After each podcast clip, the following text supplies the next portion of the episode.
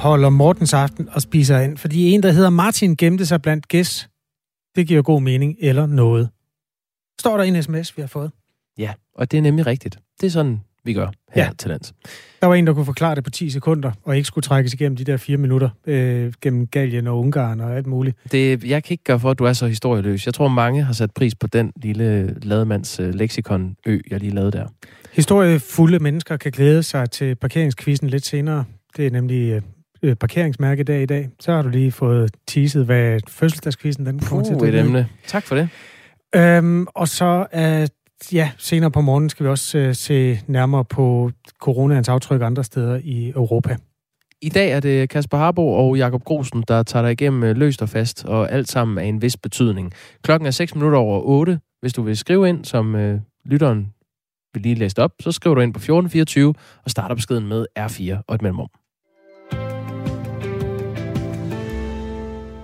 Toppen af Dansk Folkeparti saboterer Martin Henriksens valgkamp på Stævns. Sådan lyder det fra Martin Henriksen selv, efter han i forrige uge blev fyret som konsulent for partiet på Christiansborg. Martin Henriksen er tidligere folketingsmedlem for Dansk Folkeparti. Han er medlem af partiets øh, hovedbestyrelse med solid opbakning fra baglandet. Og så er han altså også spidskandidat ved kommunalvalget for partiet på Stævns.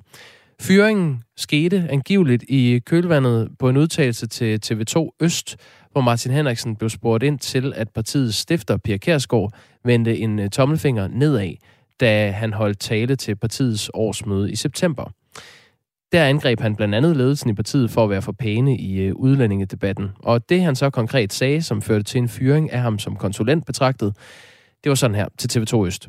Jeg har bemærket, som andre givetvis har bemærket, at Pia ikke var helt tilfreds. Men altså, jeg er jo ikke i politik for at gøre den ene eller den anden tilfreds.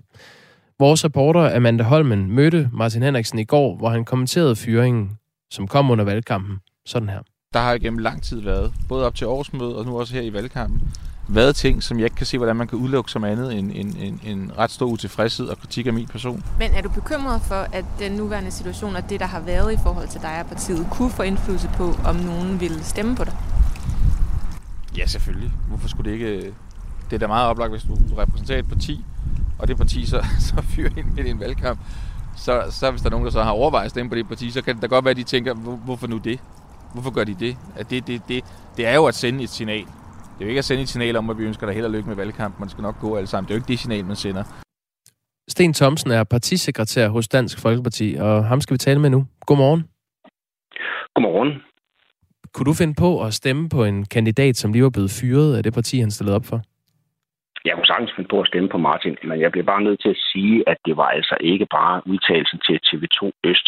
Øh, den havde jeg også snakket med, med Martin om, og han gav opmærksom på, at han har fået, fået kommet med den her udtalelse for rullende kamera, og havde det været det, så havde vi nok fundet ud af tingene.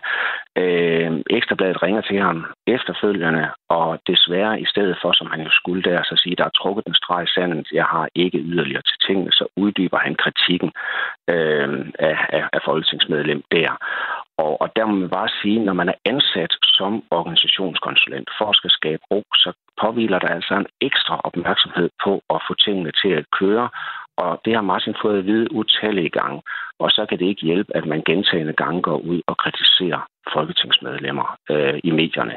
Øh, så det er den uddybende derfor, at... kommentar, han gav til Ekstrabladet, der, der gør, at I fyrer Ja, det er det, og, og det er så øh, der, hvor vi siger, så, så, så kan du altså ikke være ansat. Det har fået at vide i gang at være ekstra opmærksom, hvis du, hvis du skal være ansat. Det ændrer ikke på, at han er spidskandidat til byrådsvalget i Stævns. Han er folketingskandidat, og som jeg har sagt gentagende gange, øh, så, så øh, har han gjort det rigtig godt som politiker, og derfor er opfordringen jo også, i stedet for at komme med frustration i, i medierne, jamen så sæt fuld fokus på, øh, på valgkampen, øh, øh, som, hvor, hvor han, er, han er opstillet og brug øh, krudtet der. Hvad, hvad er det konkret, han har sagt, Sten Thomsen, som øh, er over grænsen? Jamen igen, når man er ansat, så går man ikke ud og kritiserer og i talesætter øh, en konflikt, som man selv er en, øh, midt, midt i. Øh, der blev sendt et tydeligt signal på årsmødet om, at nu skulle det være slut. Op til årsmødet tror jeg godt, folk kan huske, at folk var ude med kritik af hinanden, og, og der var en vældig storm, som Martin også var en del af. Og så blev der trukket en streg i sanden, som Christian han fik fuld opbakning til med stående øh, klapsalver for årsmødet om, at nu skulle det være slut. Og så skal man altså være ekstra opmærksom, og det var faktisk gået rigtig godt øh, og øh, i, i, i lang tid. Og så kommer først udtalelsen til TV2 Øst, og så øh, skal man så være ekstra opmærksom, når man så bliver ringet op af andre journalister, der så godt vil have en uddybning, at man ikke øh, fortsætter med at i talesætte den konflikt, som egentlig skulle være lagt låg på øh, i medierne i hvert fald. Man må gerne være frustreret, og det er også okay, så må man tage tingene internt, men ikke i medierne, og slet ikke som ansat. Det bliver bare nødt til at, at have, og der gælder reglerne for alle. Han er jo både, øh, eller det var han, ansat som konsulent for partiet, og så er han så også kandidat for partiet i, i Stævns Kommune. Øh, hvad ja. siger I til hans kritik af, at partitoppen er ude på at spolere hans valg? Jamen, den bliver bare nødt til at afvise. Altså, havde, havde Martin ikke kommet med hans uddybende kommentarer, altså gentagende kritik af folketingsmedlemmer, så har han stadigvæk siddet og hjulpet til øh, som organisationskonsulent med forskellige opgaver her i, øh, i partiet. Men, øh, men, men Martin var udmærket klar over, flere har sagt til ham, pas nu på Martin, når du selv er en del af det, lad være med at, og, og, og i tale sætte noget i medierne omkring tingene. Og så må bare sige, så kan vi ikke blive ved med at, at, at forsvare det. Så det er udelukkende hans udtalelser, og der synes jeg bare, hvis, hvis ikke... Hvis, øh, det, det, min opfordring har hele tiden været til Martin. Øh, sæt nu fokus på din valgkamp, i stedet for, hvis du frustrerer, så må vi tage en snak om det internt, men ikke i medierne. Det han sagde til Ekstrabladet nu, jeg sidder med det her. Jeg gider sådan set ikke piske en stemning op, men jeg kan jo heller ikke på et lokalt vælgermøde lade mig styre af, hvad Pia eller andre må tænke om mig. Præcis, og, og også igen bekræfter, at, øh, at øh, Pia, det var Pia, han, han henviste til. til det er jo Pia Kærsgaard, der sidder og buede af ham og, og ja. vendte tommelfingeren nedad. Ja, ja. Og, og det er klart, at, at, at øh, øh, der bliver man nødt til at respektere, at hvis, der skal, hvis det skal stoppes, så bliver der trukket en streg i sandet. Folk rejser sig op og klapper af Christian Tusinddals øh, bemærkning om, at der skulle trækkes en streg i sandet. Er man lønnet ansat, så kan det simpelthen ikke hjælpe, at man så går ud gentagende gange og bliver ved med at i talesætte en konflikt, som er på årsmødet, hvor der blev trukket en streg i sandet, og hvor man også har fået at vide, pas nu på. Det, det kan ikke hjælpe noget, men det er jo ikke sådan, at, at Martin han er ude af partiet. Så han har stadig en, en mulighed for at kæmpe hans kamp til, til valgkampen, men jeg vil da synes, det ville være godt af ham, hvis han så brugte kræfterne på at, at, at kæmpe den kamp, frem for at dele hans frustrationer i medierne. For det er jo lidt det samme, vi har hørt i andre øh, sammenhæng. Det er lidt øh, den samme møllelse, mm. derfor er det også lidt at gentage sig selv. Formand Christian Thulesen Dahl har efter fyringen sagt til Avisen Danmark, at man ikke skal sige noget negativt om en partifælde, og at han i øvrigt håber, at Martin Henriksen bliver valgt på, øh, på Stævns. Hvorfor valgte I ikke at vente med at fyre ham, hvis I ønsker ham et godt valg? Jamen, øh, det er, øh, vi, vi vælger at reagere der, hvor Martin han gentagen øh, kom, kommer ud med kritik. Men, Men anerkender du, at det, det spolerer ud. en af nej, jeres kandidaters nej, nej, valg? Fordi det, nej, for det er ikke os, der er gået i medierne. Det er, jo, det er jo Martin, der nu gentagende gange, jeg kan høre det det samme, han siger uh, her, og det har vi en opfordring til. Lad nu være med, og, og det, det, det, det er som om, at hvorfor, hvorfor skal det uh, køres op i medierne? Det har vi ingen interesse i. Uh, men, men, uh, men Martin er åbenbart frustreret og der synes vi, at i stedet for at, at dele frustrationerne med, med medierne, så fokusere på valgkampen. Forventer du, I får et uh, godt samarbejde med Martin Henriksen i, i toppen af Dansk Folkeparti fremover, hvis han nu bliver valgt ind i Stævns Kommune? Øh, ja, altså, jeg har haft et godt samarbejde med Martin Henriksen øh, altid. Og, øh, og øh, han, øh, jeg har tidligere sagt også, at han er en god politiker osv., så, videre, så det er jo meget op til Martin selv, og derfor er jo opfordringen egentlig, fokuser nu på det, du er god til, politik, og så lad være med at dele frustration og kritik i medierne. Det er jo ikke, fordi han har svinet nogen til som sådan. Han har bare sagt, at det, det kan ikke øh, få ham til at ændre adfærd, hvad der bliver ment af andre medlemmer af Dansk Folkeparti. Er det sådan oh, men... i partiet, at man ikke må sige højt, hvis man er uenig med partitoppen? Og man bliver nødt til at ændre adfærd, når der op til årsmødet har været så meget øh, buller og alle er enige om, at nu trækkes der en streg i sandet. Specielt, som jeg sagde før, er man lønnet ansat, så bliver man simpelthen nødt til at være ekstra varsom. Det har vi sagt mange gange. Og øh, en ting er, at man kan få sagt noget for rullende øh, kamera, hvor man selvfølgelig skulle have sagt, at der er trukket streg sand. Jeg er ikke yderligere til den konflikt, der udspiller sig på årsmødet, som alle kunne se. Noget andet er så, at når der bliver bedt om uddybende kommentarer af andre medier, at man så fortsætter med at uddybe det og i tale sætte den konflikt, alle var enige om, at mm. nu skal den ikke skal tales mere om i medierne. Det gør jo ikke, at, at, at konflikten forsvinder, eller at, at, alt er, øh, eller der ikke kan være et eller andet, men det gør bare, at når der er trukket streg i sandet, så gælder det for alle, og, og specielt vil jeg sige, at man lønnet ansat, og hvor der i ens ansættelseskontrakt netop er, at man skal arbejde for at skabe ro og for at få tingene til at glide, så kan det ikke hjælpe, at man gentagende gange kommer ud og i tale sætter en konflikt, som egentlig alle var enige om. Nu er der trukket streg i sandet, nu skal vi videre, nu skal vi fokusere på kommunalvalgkampen Godt. og lade de interne stridigheder ligge, og det er fortsat den opfordring, vi vil give til både Martin og alle andre. Sådan lyder det fra partisekretær hos Dansk Folkeparti, Sten Thomsen. Tak fordi du var med. Selv tak fået nogle sms'er, Kasper? Øh, på den her, ja, jo, ja, Jens han synes, at man skal en tur til øh, Rusland eller Nordkorea for at finde et øh, magen til diktatorisk eller topstyret, og eller topstyret parti. Det er noget af en sammenligning. Øh, Løstrup skriver, øh, Pia Kærsgaard holder sig ikke tilbage. Martin har vel lov at forsvare sig. Mm. Ja, men øh, nu er der tegnet en streg sendt. Klokken er 16 minutter over 8. Øhm, Jakob, vi skal tale om parkering, og det er lidt noget møg, fordi der er ikke ret meget lyd i parkering. Jeg, jeg har fundet en enkelt... Øh, den kommer vi tilbage til, for det er den eneste lyd af parkering, jeg har i fødselsdagskvisten. Ellers så bliver det en, en meget stille quiz. Ja.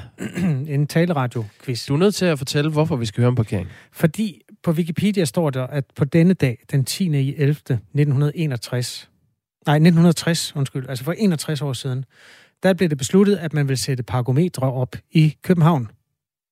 Det siger Wikipedia. Mm. Okay. Og øh, siden har parkering jo været Københavns dyreste råstof. Øh, nærmest byens største indtægtskilde, tror jeg. Det er dyrt at holde i København, og bøderne sidder løst. Du får en bøde, hvis du holder for rødt nærmest. Ja, jeg har fået en. Der findes to slags bøder, de kommunale og de private. Hvad koster en kommunal parkeringsbøde i København? 750. Nej, det er de private. De kommunale er faktisk billige. 600. 510. Nå ja. Du har pt. 0 rigtige. Øh, sidste år, 2020, blev der sat rekord i antallet af kommunale parkeringsbøder, der blev uddelt i Københavns Kommune. Jeg giver dig plus minus 50.000. Hvor mange parkeringsafgifter, som de holder meget af at kalde dem, hvor mange blev der uddelt af dem? Sidste år? Mhm. 2020. Åh, der blev uddelt... Øhm... 175.000. Ah, det er for lavt, min ven. Øh, 332.000. Nej, det er næsten dobbelt så mange. Ja, men det kan også godt overraske, men sagen er den, at P-vagterne har fået elcykler, så de kan cykle hurtigere ja, rundt og nå at skrive flere bøder, eller flere Hvor afgifter. er det bare skønt. Er det ikke dejligt? Jo, det er dejligt for Københavns Kommune, som krassede næsten 170 millioner kroner ind ved hjælp af P-bøder. Øhm, hvad, hvad hedder en øh, p-vagt i dag?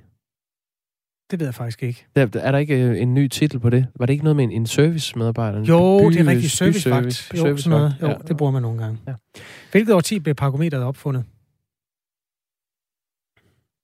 Øh, den er svær i dag, Kasper. Ja, men det er fordi, øh, du fik fem rigtige i går. Så ja, det skal op. jeg lige lov for. Øh, I 1920, 30, 20? 1920? Altså, du skal ikke sige øh, et tal, du skal sige år 10. Så du siger 20'erne? 1920'erne. Ja, det er forkert. Øh, det er 1930'erne. Nej! Hvor er det ærgerligt. Det var meget tæt på. Øhm, verdens dyreste parkeringsplads blev solgt øh, for et par år siden i det, der hedder Victoria Harbour, som er en del af rigmandskvarteret i Hongkong. Det er der, hvor de mest foretagsomme mennesker bor, og der er enormt overbefolket. Så en parkeringsplads på de kanter kan godt være rigtig dyr. Det var den her. Den dyreste øh, parkeringsplads nogensinde. Hvad kostede den? I dollars. I dollars? Åh, oh, øh, den kostede... Øh, den kostede, øh, den kostede jo 20 millioner dollars. Ej, så dyr var den heldigvis ikke. okay, Hvad så? Jeg er kendt for at skyde for lavt i dag, åbenbart. Ja, 1,3 millioner dollars. Nå, så det, det var billigt jo. Ja. Greb i lommen. Det tror jeg, hvis man bor der på de kanter alligevel. Ja, ja, så er det ikke ret meget. Okay, nu er vi fremme ved lyden. Det her det er noget, der udspiller sig i en engelsk by. Uh, dog's starting to find out now. Ah, we... That's just been on for 20 minutes. Øh, det er nogle gutter, der sidder og keder sig, som gutter i den alder gør, øh, i en engelsk forstad et eller andet sted. Og så er der en kvinde, der kommer kørende i en sølvgod Mitsubishi og forsøger at parkere på en parkeringsplads. Hun skal lave en baglæns parallel parkering. Og jeg har set videoen, for de har lagt den på YouTube. Der er rigelig plads. Mm. Men hun er ikke så god til det. Øhm, det, der går forud, er, at de sidder og kigger helt måbne i 10 minutter. Og så løber de ned og tilbyder at hjælpe hende. Det siger hun, nej, jeg kan sagtens parkere selv. og så øh, gjorde hun videre selv. Og øhm, så er det, de går op i lejligheden og, what is she doing? Og, What filmer, is she doing? og filmer videre på den her meget lange parkering. Ja. Så altså, du skal regne med, at der er gået et kvarter på det her tidspunkt. Så begynder de at filme, og hvor lang tid går der så, før kvinden rent faktisk får bilen øh, møffet ind i det, der er verdens længste parkering? –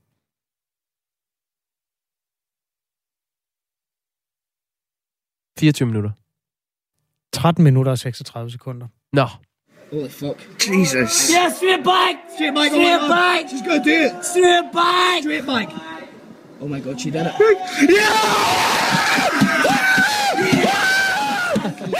Sådan er det at bo i en lille by. Så sidder man og kigger ud af vinduet og håber, der sker et eller andet. Og det gjorde der så den dag. Jeg aner ikke, hvor de opholder sig henne, men det er en meget dejlig video. Sådan en slow tv. perfekt. Jamen, øh, til dato, min dårligste præstation i fødselsdagskvisten, den var også øh, fuldstændig komplet umulig. Ja, Men det er jo det var ligesom du også. at finde Nul parkeringsplads i en stor by. Præcis. Tillykke med 0 rigtigt. Her i Danmark skal vi nu se frem til coronapas, der bliver indført på fredag, efter at øh, coronavirus igen er blevet karakteriseret som noget, der er samfundskritisk. Det kom frem efter epidemiudvalgsmødet i går. Det er ret tidlig omhul, og jeg er utrolig glad for, at Folketingets øh, partier, altså ikke alle, men et stort bredt flertal bakker op om, om det her. Det er vigtigt, at vi stadigvæk, selvom der er masser af diskussion, at vi også kan, kan have enighed om de her vigtige skridt. Det er diskussionen i Danmark. Øhm, vi har brugt den her dag på at tage nogle rundture til nogle af de andre steder, som er presset i Europa. Tidligere på morgenen, blandt andet i Paris, hvor Dyveke Vestergaard Johansen fortalte om reaktionerne oven på præsident Macrons tale. Og han opfordrede blandt andet de 6 millioner ikke-vaccinerede til at blive vaccineret. Så øh, gjorde han det kan man sige, den tredje dose for alle, øh, altså dose vaccine for alle over 65, plus for, for, for kan man sige, risikogrupper. Så sagde han også, at man vil øge kontrollen med coronapas. Ja, så vidt Frankrig altså. Også i de baltiske lande presser coronaen befolkningen både på deres frihed og på deres helbred. Øhm, I Letland er der sådan et decideret lockdown og udgangsforbud. I Estland oplever man også stigende coronasmitte som et af de lande i Europa, der har det højeste incidenstal, altså antal smittede per 100.000 indbyggere. Vi talte også tidligere i morges med Brian Sibola Hansen, der er sten- og billedhugger og bor i Estland. Han fortalte om situationen lige nu. Børnene må ikke gå i skole, alderdomshjemmene er lukket, sygehusene kan man ikke komme ind på, og hvis man har slægt, der ligger på sygehuset eller noget, så, så busserne skal man have maske på, og jamen altså, det er jo, det er jo tilbage til, til plads 1, da det hele startede jo. Det er jo ikke så hyggeligt, altså man kan jo ikke rigtig gå ud længere og sådan noget. Det, det kan vi, men, men man skal have coronapasset med sig, ikke? Nu skal vi til Belgien, hvor vores kollega Mads Anneberg befinder sig, Radio 4's Europa-korrespondent. Godmorgen, Mads. Godmorgen. I første bølge var Belgien et af de lande, der rapporterede om mest belastet sygehusvæsen i Europa, og også flest dødsfald. Hvordan går det lige nu? Ja, det går ikke så godt. Altså, øh, hvad kan man sige, antallet af, af coronatilfælde er på, på himmelflugt igen. Øhm, det er ikke endnu øh, blevet helt så galt i forhold til indlæggelser, men, øh, men det er da noget, man er, man er rimelig bekymret for her i landet, fordi man har ja, rimelig dårlige erfaringer, som du siger, med corona. Hvordan håndterer man så situationen? Altså, jeg har selv været i Belgien for nylig og øh, noteret mig, at øh, mundbind er jo total standard. Det er ikke engang til diskussion. Hvad, hvad sker der ellers i øjeblikket? Nej, nej.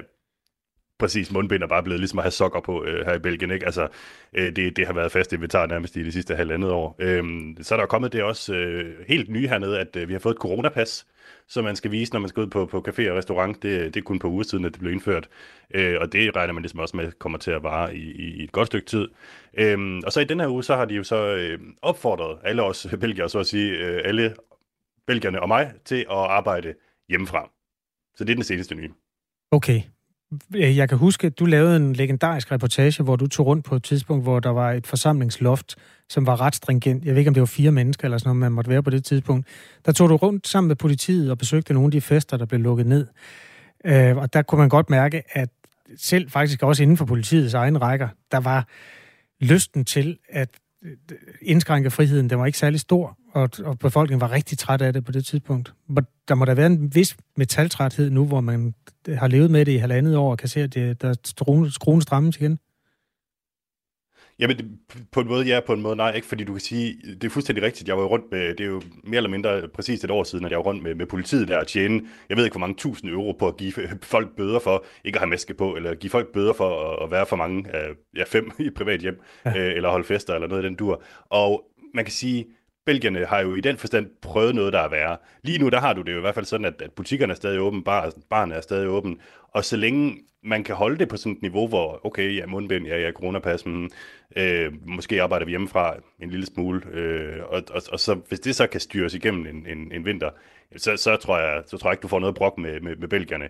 Øh, det, det er først, hvis det begynder sådan at, at blive, altså, ja, ligesom vi hører i, i Letland, med en, en rigtig lockdown igen, så, så tror jeg, folk går hen og bliver rimelig træt af situationen.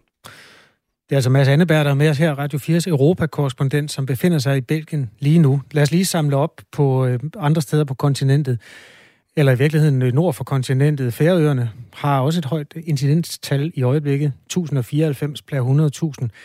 Øhm, bortset fra det, så er det især østpå, at der er høje tal. Georgien, Estland, som vi har været inde på, øhm, og også Slovenien er ret hårdt ramt med et incidenstal på næsten 1000. Har du et bud på, hvad det er, der gør, at den østlige del af Europa er så hårdt ramt i øjeblikket? Der er ingen tvivl om, at en del af forklaringen i hvert fald er, øh, altså det handler om vacciner. Det handler simpelthen om, at, øh, at der er færre vaccinerede, øh, sådan, hvis man prøver at skære det over en meget bred kamp, øh, i Østeuropa, end der er i Vesteuropa. Øh, I Danmark, der har vi jo noget, der ligner sådan 90% af befolkningen, altså den voksne befolkning, som er, som er vaccineret. Hvis du tager til Bulgarien, så er det, så er det 30 procent simpelthen. Altså under en tredjedel af de voksne, der har øh, valgt at, at, at, at få en vaccine. Og det er jo klart, at sådan noget, det også giver, giver, giver udslag i, i, i statistikkerne over, hvor mange der så har øh, for corona. Vi kigger ud over det Europa, som altså, skal slås på flere fronter over for den her virus. Altså, der er noget øh, regulært helbredsmæssigt for den enkelte. Der er noget øh, for sygehusvæsenerne, som skal håndtere i nogle øh, områder sådan stort antal indlagte. Og så er der det med økonomien. Altså, øh, hvis folks erhverv bliver lukket ned, så har de ikke øh, noget at leve af. Og der er mange steder, hvor sikkerhedsnettet er dårligere, end det er i Danmark. Hvordan oplever du det Europa, vi kigger på lige nu? Altså, hvad er det for et Europa, som vi ser på med nedlukninger lige om hjørnet og en vinter, som vi går imod? Jamen, det er det, der med Europa med, altså, hvor nedlukningen står at allerede er begyndt, og, og man kan jo ikke, altså, man tør nærmest ikke håbe på, at, at det bare var, var det. Altså, det, det, det bliver jo nok på den ene eller den anden måde lidt en hård vinter, vi, vi, vi går i møde øh, på, på kontinentet i det hele taget, øh, med, med, med nedlukninger og diverse tiltag. Det som, det, som jeg tror bliver rigtig spændende, øh, eller det, som jeg synes bliver rigtig spændende, det er at følge om, hvad kan man sige, om, om man kan stadig have mulighed for at rejse og bevæge sig frit rundt i øh, Europa. Øh, og, og det er jo noget af det, som, ligesom er røget allerførst de andre gange, de andre bølger, altså at, at så er grænserne lukket i øh, med, med det samme. Lige nu, der kan man jo stadig rejse øh, frit rundt, hvis man, hvis man er vaccineret, men der er allerede begyndt at være sådan lidt mm, øh, toner øh, fra, fra forskellige dele af Europa om, at, at altså for eksempel i Østrig har de indført nu, at øh, fra starten af januar, hvis man skal på, på, på skiferie, nu har jeg godt nok aldrig været på skiferie i mit liv, og skal heller ikke det i år, men, men okay. jeg vil faktisk ikke kunne tage til Østrig og tage på skiferie, fordi jeg har den der øh, Johnson-vaccine, og den synes de ikke længere, der er god nok fra, fra, fra 6. januar, eller, eller hvad det nu er. Ikke? Så, så det er sådan lidt, altså, der begynder man ligesom igen at skulle, skulle tænke, nå, jamen så må jeg jo finde på noget andet. Og igen, jeg skal ikke på skiferie, men det kan jo være, at der er nogen, der skal det. Mads Anneberg, tak fordi du øh, samlede op på et Europa, som er i konstant bevægelse på det her felt. God dag. Selv tak. Mads Anneberg befinder sig i Belgien, og øh, ja, vi befinder os i Danmark, hvor vi altså indtil videre kun har fået det stempel på den sæson, vi går ind i, at vi har en samfundskritisk sygdom. Det blev vedtaget af et bredt flertal forleden. Vi skal om lidt have et øh, nyhedsoverblik ved Anne Philipsen. På den anden side af det overblik skal vi blandt andet beskæftige os med, at øh, enhedslisten har optegnet cykelstier på vejene i Aalborg, fordi de mener, det er nødvendigt med flere cykelstier på vejene. De har brugt øh, spraykrit, og det er faldet Dansk Folkeparti for brystet. De har simpelthen politianmeldt enhedslisten. Mere om den sag om 10 minutter.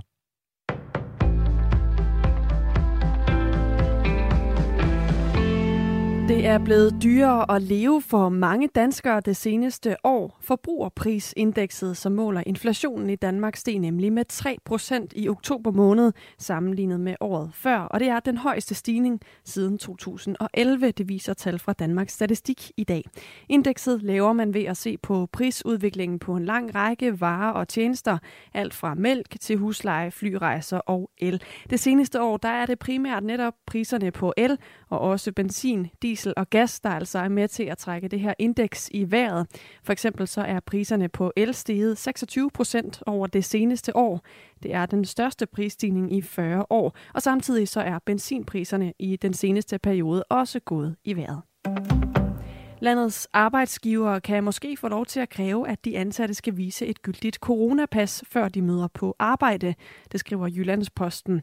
Fungerende beskæftigelsesminister Mathias Tasfaye siger til avisen, at han er klar til at drøfte muligheden for, at de ansatte får coronapasset med på jobbet, og det vil være en god idé, mener underdirektør i Dansk Industri Kim Hagren vi ser jo i hvert fald, at det her det er som en, øh, en mulighed for, for den enkelte arbejdsgiver generelt at passe på sine medarbejdere. Det er jo det, der er udgangspunktet her. Øh, der er jo også masser af medarbejdere, som er utrygge ved at gå på arbejde, øh, fordi de ikke er sikre på, at at der ikke er corona på deres arbejdsplads. Også flere partier og fagbevægelsen bakker op om forslaget om at indføre coronapas på arbejdspladser.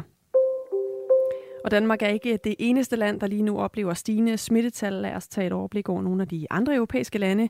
Grækenlands premierminister siger nu, at en fjerde coronabølge er i gang i landet. I går registrerede Grækenland det højeste antal smittede siden pandemiens begyndelse. Og samtidig er de græske hospitaler også begyndt at mærke presset, lyder det fra ministeren. Franskmænd over 65 år skal nu have et tredje stik med en coronavaccine, før deres coronapas er gyldigt. Det oplyser Frankrigs præsident Emmanuel Macron. Det nye krav til personer over 65 år er en af flere stramninger, som den franske præsident har indført på grund af stigende smittetal. Norge har i løbet af det seneste døgn registreret det højeste antal smittede i landet, siden pandemien brød ud. Flere end 2.100 nordmænd har fået foretaget en positiv coronatest i løbet af det forgangne døgn. Smittetallene har fået Norges sundhedsdirektør til at efterlyse nye nationale coronatiltag. Flere migranter, der er strandet i grænseområdet mellem Polen og Hvide Rusland, har i løbet af natten gjort forsøg på at trænge ind i Polen. Det oplyser Polens forsvarsminister Mariusz Blaszak ifølge Reuters, skriver DR. Tidligere lød meldingen fra et polsk nyhedsbyrå, at flere grupper af migranter var trængt igennem grænsehegnet til Polen. Men ifølge forsvarsministeren, så blev samtlige, der slap igennem, sendt tilbage til den hvide russiske side. I alt 15.000 soldater er lige nu ved den polske grænse, og det er det altså for at øh, opretholde ro og fred, lyder det mellem øh, de migranter, der er ved grænsen. EU har beskyldt Hvideruslands leder for at være med til at bidrage til, at flere migranter kommer til grænsen, fordi EU har indført sanktioner mod det hvide russiske styre. Og på den måde så nåede vi også frem til et kig på øh, dagens vejrudsigt, som er en onsdag med øh, skyet vejr og også med øh, lidt regn, melder DMI ud på eftermiddagen. Der kan de nordlige dele af landet godt få lidt sol og se også. Temperaturerne i dag lander mellem 10 og øh, 13 grader, og så har vi over hele landet en lidt til frisk vind, der kommer fra sydvest og vest. Det var nyhederne på Radio 4 halv 9, og her til morgen der er nyhederne med Anne Philipsen i nyhedsstudiet.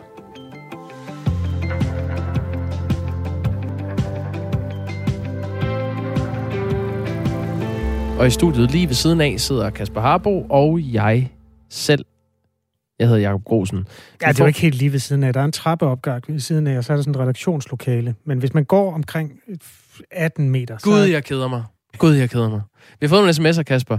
Øhm, sygdommen covid er farlig. Det er vaccinen ikke. Så let er beslutningen, skriver Frank om øh, ind til diskussionen om man skal lade sig vaccinere eller ej. Så skriver Kim, hvad sker der i Sverige, der blev udskammet i starten af pandemien? Har de opnået flokimmunitet? Det er faktisk et meget godt spørgsmål. Vi i medier dykker tit ned i de steder, hvor kurverne er på himmelflugt. Hvordan går det så de steder, hvor der ikke er sådan ild i noget? Sverige har omkring 700 positive coronatest om dagen. Selve det med, hvor mange der bliver testet positiv, er altid lidt lakrids, fordi det kan jo godt være, at man ikke tester ret meget eller sådan noget. Men bottom line, Sveriges kurve er ikke en kurve. Det er nærmest bare sådan en vandret streg, hvor vi jo i Danmark har noget, der ligner en opkørsel til en bjergetappe i Tour de France. Så øhm, det kan da godt være. Der er et par hundrede indlagt på sygehuset. 250 er indlagt i Sverige. Og det er jo altså en befolkning, der er dobbelt så stor som vores. Så hvis man skulle oversætte det til danske forhold, så går det bedre. Altså halvt så dårligt, eller dobbelt så godt som i, i Danmark. Det er meget interessant. Kim har også lige uddybet her. Han skriver, at han har fundet tallene. Sverige har et incidenstal på 54, mens dan- det danske er på 254. Ret interessant, at de udskældte svenskere nu sandsynligvis har flokimmunitet og laveste incidenstal, mens resten af Europa begynder at gispe. Ja, Sverige har så også øh, mistet en del borgere på et tidspunkt. Øhm, jeg tror, man rundede 15.000 på det tidspunkt, hvor vi lå på øh, under 2500. Så det er selvfølgelig ting, der går hånd i hånd. Men øh, ja, det, det er mega fedt at få inputs om, om de andre steder, som vi overser, når vi nogle gange bare retter kigger den de steder hen, hvor der er allermest øh, fart på. Bestemt. Tak for det. Tak for øh, sms'er. Inputs, nej. Input stiles til 1424. Start beskeden med R4 et mellemrum.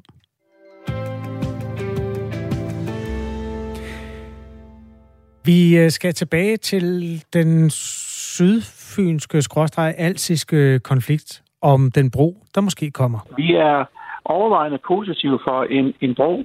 Ja, det sagde SF's byrådskandidat i Sønderborg Kommune, Bjarne Eliassen, da han blev spurgt om sin holdning til en eventuel broforbindelse mellem Als og Fyn.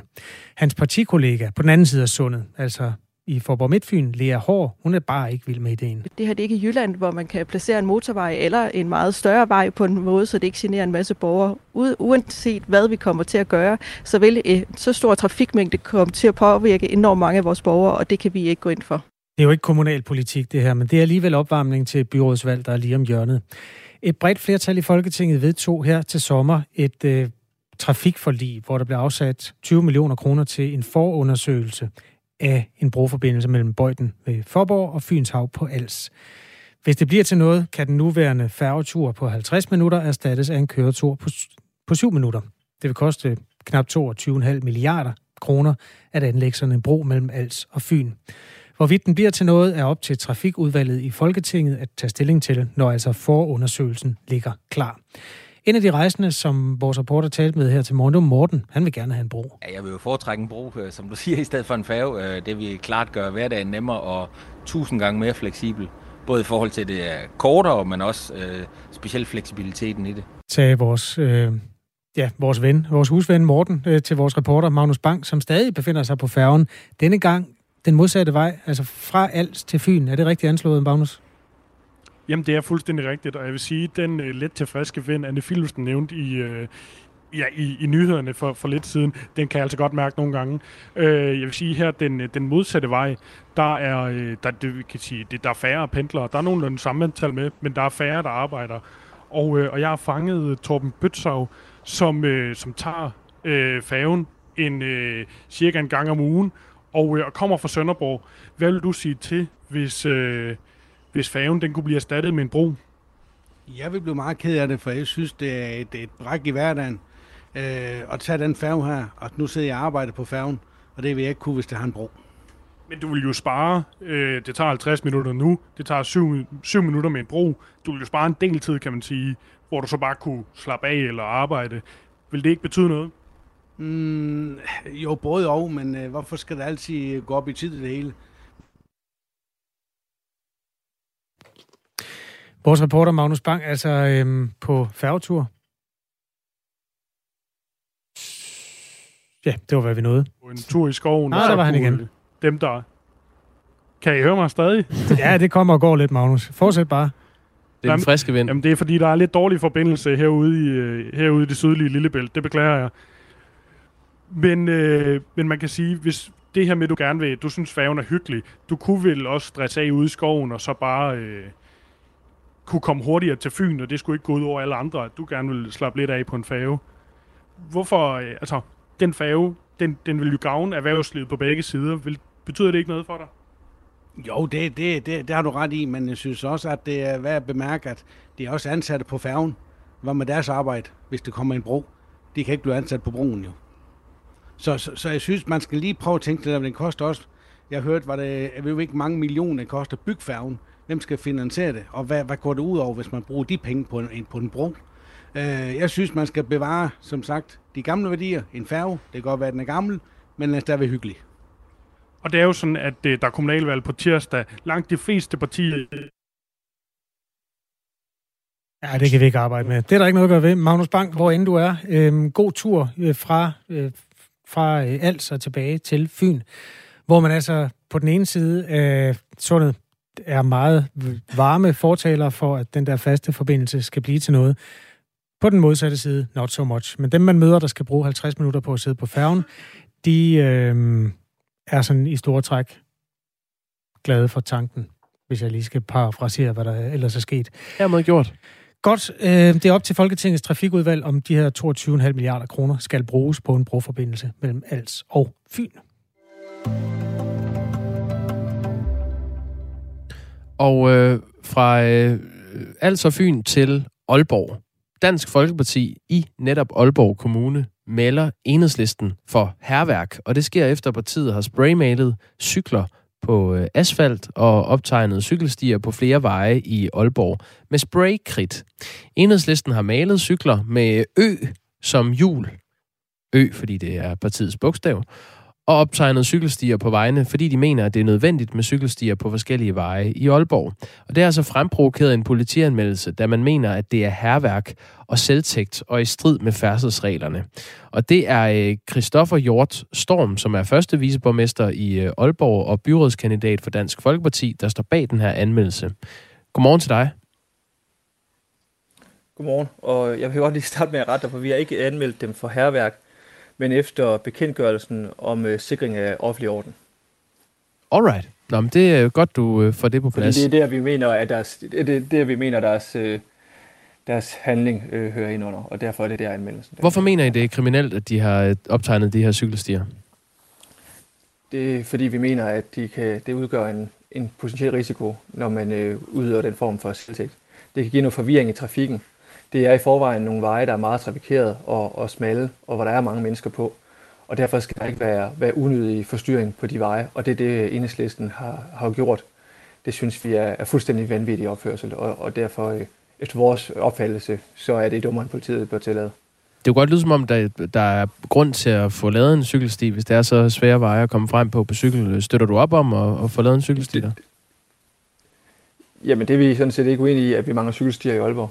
Derfor øh, er vi også glade for det budget, der, der netop blev vedtaget, hvor der er afsat 60 millioner kroner til, til flere cykelstier i Aalborg Kommune. En, en budgetbræk, vi også stemte for i Dansk Folkeparti, selvom vi stod uden for det samlede budget. Fordi det er rigtigt, at øh, Aalborg Kommune er en, er en farlig by at cykle i, og det skal vi tage alvorligt, og selvfølgelig skal vi gøre noget ved det.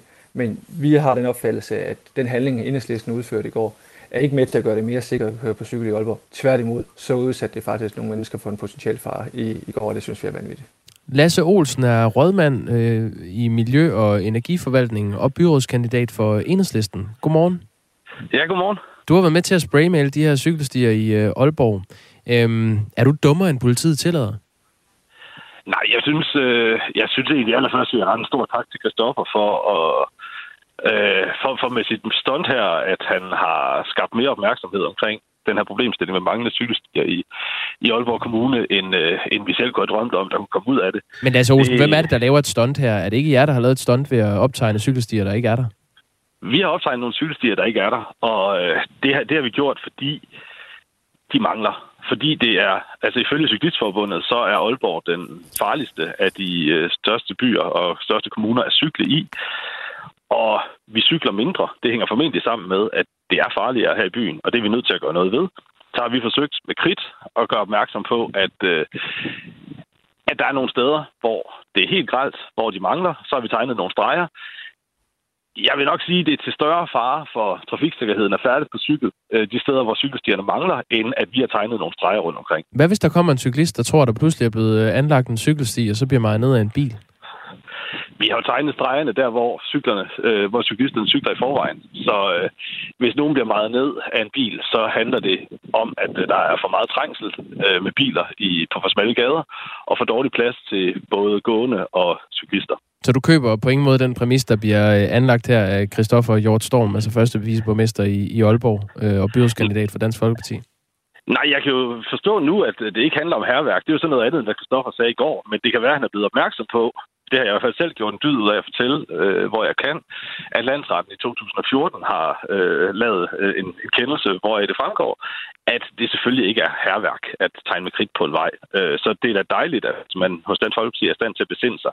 Men jeg troede egentlig også, at Dansk Folkeparti var sådan et parti, der et kæmpede for retten til at tegne, hvad man vil. Men øh, det gælder åbenbart ikke, hvis det handler om cyklisme. Christoffer Hjortstorm, du skal have lov til at svare. I, i første, først meldte ud, at det var herværk, vi anmeldte enhedslisten for os. Det har I så ændret. Øhm, har I besindet jer? Nej, det, det, det, det har vi egentlig ikke sagt. Vi, vi har sagt, at vi vil lave en, en anmeldelse, og, og formentlig for det herværk, vi troede, det var på det tidspunkt, fordi vi havde i hvert fald sagde, at det var malet med, med spraymaling og ikke med, øh, med spraykridt. Øh, det er klart, at man skal ikke anmelde folk for noget, som, som de ikke har gjort. Og øh, det er rigtigt, at Lasse han henviser til en, til, en, til en dom, men den her dom har jeg ikke noget med, med den her sag at gøre. Det handler om et firma, som øh, lavede noget, noget markedsføring, øh, som i øvrigt var fuldstændig ufarlig. Øh, det her det handler om, at man går ind og ændrer på, på vejnettet, øh, uden at have fået tilladelse til det. Og det er en helt anden øh, retsstilling. Men hvad er, synes, det, hvad er det, problemet er, når, når nu Lasse Olsen synes, øh, skitserer det op og siger, at der, der cykler alligevel øh, cyklister øh, rundt på den her vej? Øhm, hvad er så problemet ved det, at, at markere op for at lave en politisk øh, markering? Vil først ikke at tillade at ændre på, på, vejet, på vejets forløb. Det er altså politiet og kommunens opgave, det er ikke enhedslistens opgave, og, og jeg bryder mig ikke om den form for civil ulydighed. Øh, og det, i øvrigt så er det øh, i hvert fald den ene af de veje, de har tegnet på en vej, hvor der i forvejen er mange øh, forstyrrelser for bilister og cyklister, og derfor skal man ikke have flere unødige forstyrrelser. Der er en grund til, at man har en lovgivning omkring skiltning eksempelvis, hvordan man må skilte i forhold til netop trafiksikkerhed. Når man så går ind og, og, og lægger det her lag på, som enhedslisten har gjort, så er de med til at, at øge faren, og det synes jeg er vanvittigt. Og jeg synes, det er ærgerligt, for de har en god pointe i, at vi har øh, hvad hedder det, nogle områder i Aalborg, som er, er farlige at cykle på, så havde det været bedre, at man politisk tog den op og sørgede for at skaffe nogle midler til det. De har selv været med til at, til at træffe den her, øh, indgå det her budget for, for to måneder siden. Hvis ikke de er tilfredse med det, så kunne de jo have stemt imod og, og gjort mere oprør dengang. Øh, jeg synes, det her det er en, en underlig barnagtig opførsel. Altså, det må jeg sige. Jeg kan slet ikke forstå, at man, øh, at man gør det på den måde. Det lyder som om, I egentlig er øh, enige om målet, men øh, bestemt ikke om, om midlet i den her sag. Vil du ikke lige gentage, Kristoffer Hjortstorm, hvad er det, I har, øh, altså hvilken paragraf er det, I har øh, anmeldt øh, enhedslisten for at overtræde? Vi har anmeldt dem efter, øh, hvad hedder det, bekendtgørelse om, om Undskyld, jeg skal have lige en øh, bekendtgørelse om politiets sikring af den offentlige orden. Øh, og beskyttelse af enkeltpersoners og den offentlige sikkerhed med videre. Øh, paragraf 9.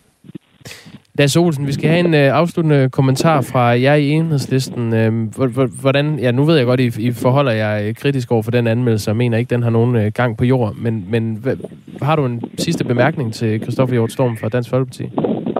Ja, jeg synes da, at øh, manglen på sikre cykelstier øh, er mere farlig end øh, nogle kridtstreger, som forsvinder af sig selv, og som det seneste døgns regn og allerede familie har fjernet.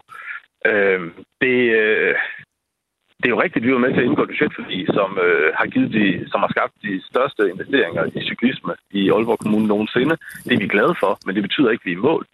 Vi mener også, at det her øh, kommunalvalg, det handler om øh, sikre bedre forhold for cyklisterne, selvom vi har afsat nogle flere penge. Og det er selvfølgelig det, der er baggrunden for, at vi har lavet den her øh, happening i mandags. Tak fordi I var med begge to. Selv tak. Velkommen. Det var altså Christoffer Hjort Storm, først og fremmest øh, første viceborgmester i Aalborg, byrådskandidat for Dansk Folkeparti, som står bag politianmeldelsen, og Lasse Olsen, øh, rådmand i Miljø- og Energiforvaltningen og byrådskandidat for Enhedslisten, som er den anmeldte part. Den sag, den, øh, den skal vi simpelthen holde øje med, og hvad der kommer til at ske i, i den senere hen. Øhm, enhedslisten laver et valgstånd, som er ret irrelevant, da de åbenbart har vedtaget nye cykelstier, er der en, der skriver. Der er også en, der skriver, Åh, Enhedslisten har altid ment, at de som unge, aktive, sprudlende venstrefløjsaktivister har vel erhvervet ret til at oprøre, opgøre sig, jeg tror, skal opføre sig, som de vil, uanset hvad. Sådan har jeg venstrefløjen altid følt. Også da jeg var en del af den for 40 år siden, skriver Mick hold nu øjnene på bolden og få styr på flere cykelstier, er der også en, der skriver. Og så er der en, der spørger, om der virkelig ikke er nogen seriøse politikere i Danmark. Det er vist et retorisk spørgsmål. Ja, det er det. Øh, 10 minutter i 9 er klokken. Vi er nødt til at bruge bare lige en lille smule øh, af radioens tid her på det indslag, der ikke blev til noget. Det hele udspringer af en julesang.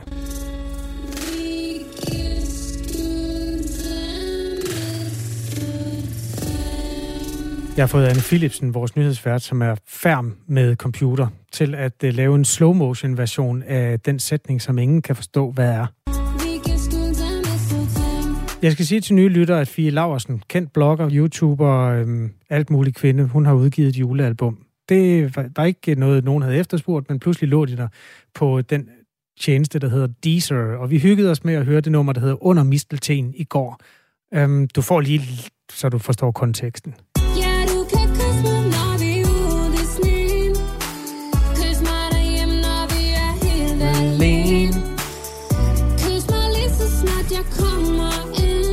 Så er det her. Og der var ikke sådan den helt store konsensus om, hvad hun sang i den der mystiske sætning. Jeg spiller lige... Så, sig stille. Jeg spiller lige den, den slow motion versionen, bare for at give det et sidste forsøg, ikke? Jo.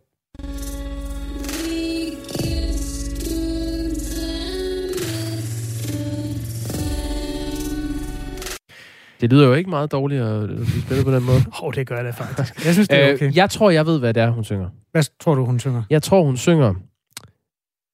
Vi kan skjules af mistelten. Jamen altså, hvis en mistelten var sådan en ting på størrelse med et juletræ, så kunne man jo godt sige, at vi kan gemme os bag ved den, når vi skal stå og kysse. Men en mistelten er jo en lille dusk på størrelse med sådan et en persille. Den kan du ikke skjule dig Jeg er pine bevidst om, at det på ingen måde kan lade sig gøre i den virkelige verden. Plus, øh, hvorfor skal man skjule sig under mistelten, hvis de er alene? Du kysser mig, når vi er helt alene. Vi mm. kan Mhm. skjules af mistelten. Der er mange spørgsmål, og vi havde en aftale. Vi havde en aftale med Fie Laversen. Vores kollega Louise Fischer havde skrevet med Fie, og Fie, hun er lidt en sovetryne, så da hun første gang blev kontaktet i går 9.30, der var hun ikke til pæn brug, og derfor skubbede hun den lidt. Men hun skrev til Louise kl. 9.45, da, altså på forspørgselen om interview, det vil jeg gerne, og supplerede ovenikøbet med et forelsket hjerte. Øhm, så skrev Louise, Nå, fint, vi gør lige dit og dat. Men så gik det hverken værre eller bedre, end der kom en øh, kontramelding fra Fie Laversen kl. 14.50, hvor hun skrev, er meget dårlig. Ja, så har vi faktisk bare spurgt, hvad, kan du så ikke lige skrive, hvad det er, du synger? Det er der ikke noget svar på. Hun har skjult sig bag mistelten. Øhm, under alle omstændigheder, det var det interview, der ikke blev til noget. Det er en skam. Det er en kæmpe, kæmpe skam. Øh, vi kan skue den mistelten, skriver Kirsten. Ja, men det, nu, nu går vi ned ad den vej igen. Ja. Eller øh, vi kan scooter mistelten. Ja, scooter. Ja. Det er stadig min favorit. Mik har scooter mistelten. Anyway, der ligger et... Øh, altså, hvis du er Facebook-bruger, så kan du eventuelt give dit besøg med. Der er en, en form for debat under et lille klip, der ligger derinde. Hos Radio 4, vi er under alle omstændigheder meget glade for at byde dig velkommen der, fordi der bliver jævnligt diskuteret nogle af de ting, som vi også laver journalistik på. Så der kan du finde os, hvis du har lyst. Og Glædelig under jul. alle omstændigheder er det nemlig en budbringer om, at julen står for døren, og det skal nok øh, komme til at fylde lidt på diverse måder her i programmet også.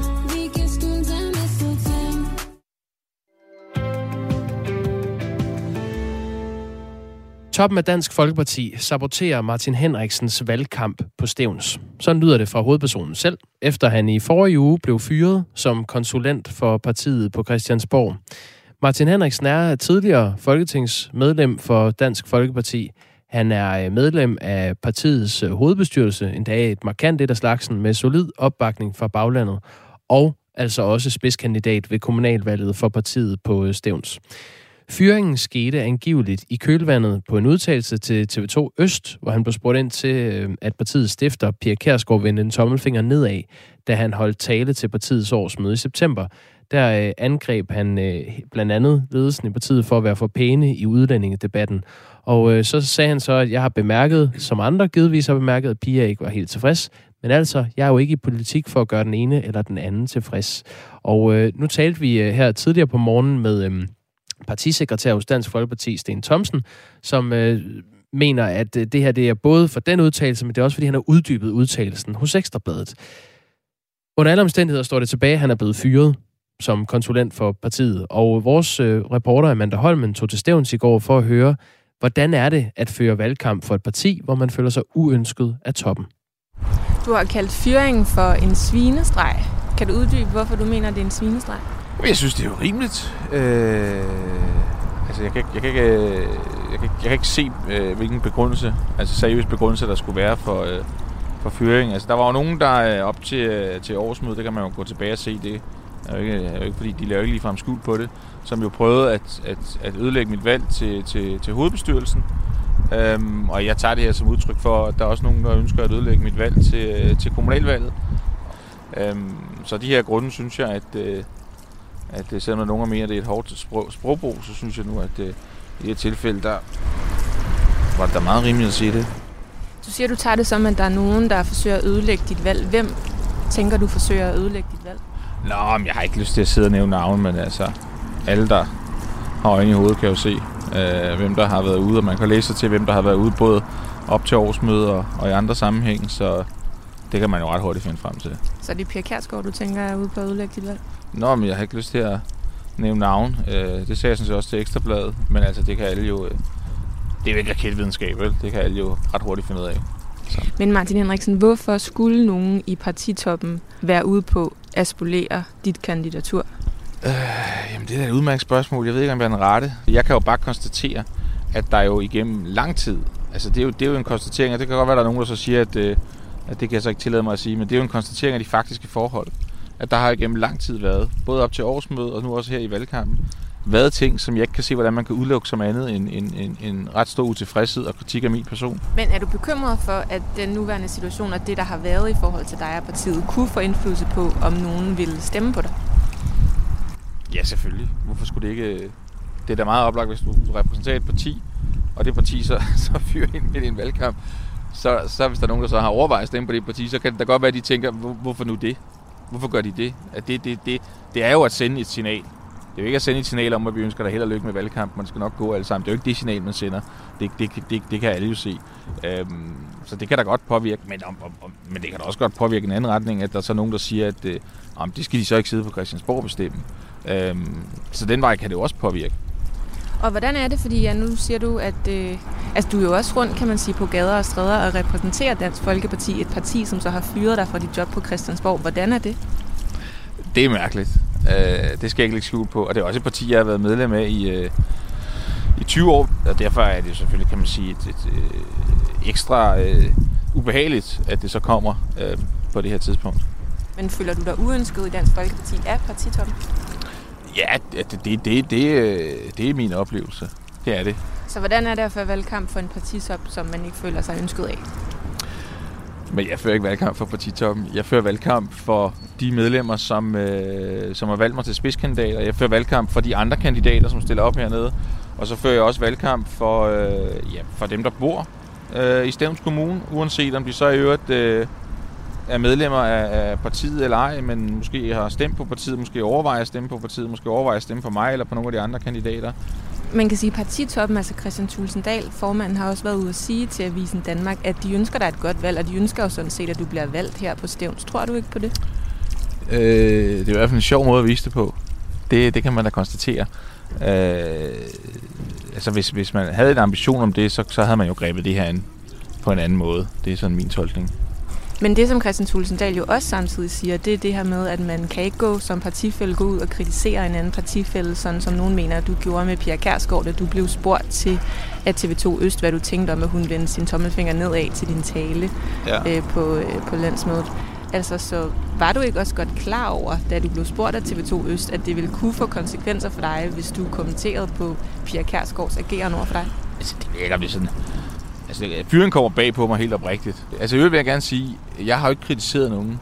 Øhm, jeg har kritiseret masser af mennesker i min tid. Men i det her tilfælde, jeg synes jo ikke, at det, at jeg siger, at jeg ikke er i politik for at gøre øh, piger tilfreds, eller jeg ikke er i politik for at gøre den ene eller den anden politiker tilfreds. Altså, i min verden er det jo ikke en kritik. Så lyder det altså fra Dansk Folkepartis øh, spidskandidat på Stævns, Martin Henriksen.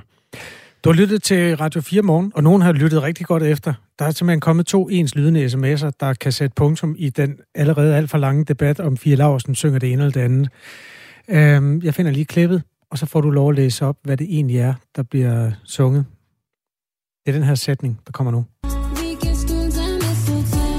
To ens lydende sms'er skriver, Vi giver skylden til misselten det giver jo mening, både sådan i en logisk sammenhæng, og også i forhold til ordene. Ja, næsten, ikke? Det er misteltenens Misseltenen skulle det så være, ikke? skyld, at man hele tiden snæver. Ja, det tror jeg, det er der, vi skal hen. Der lander vi i dag.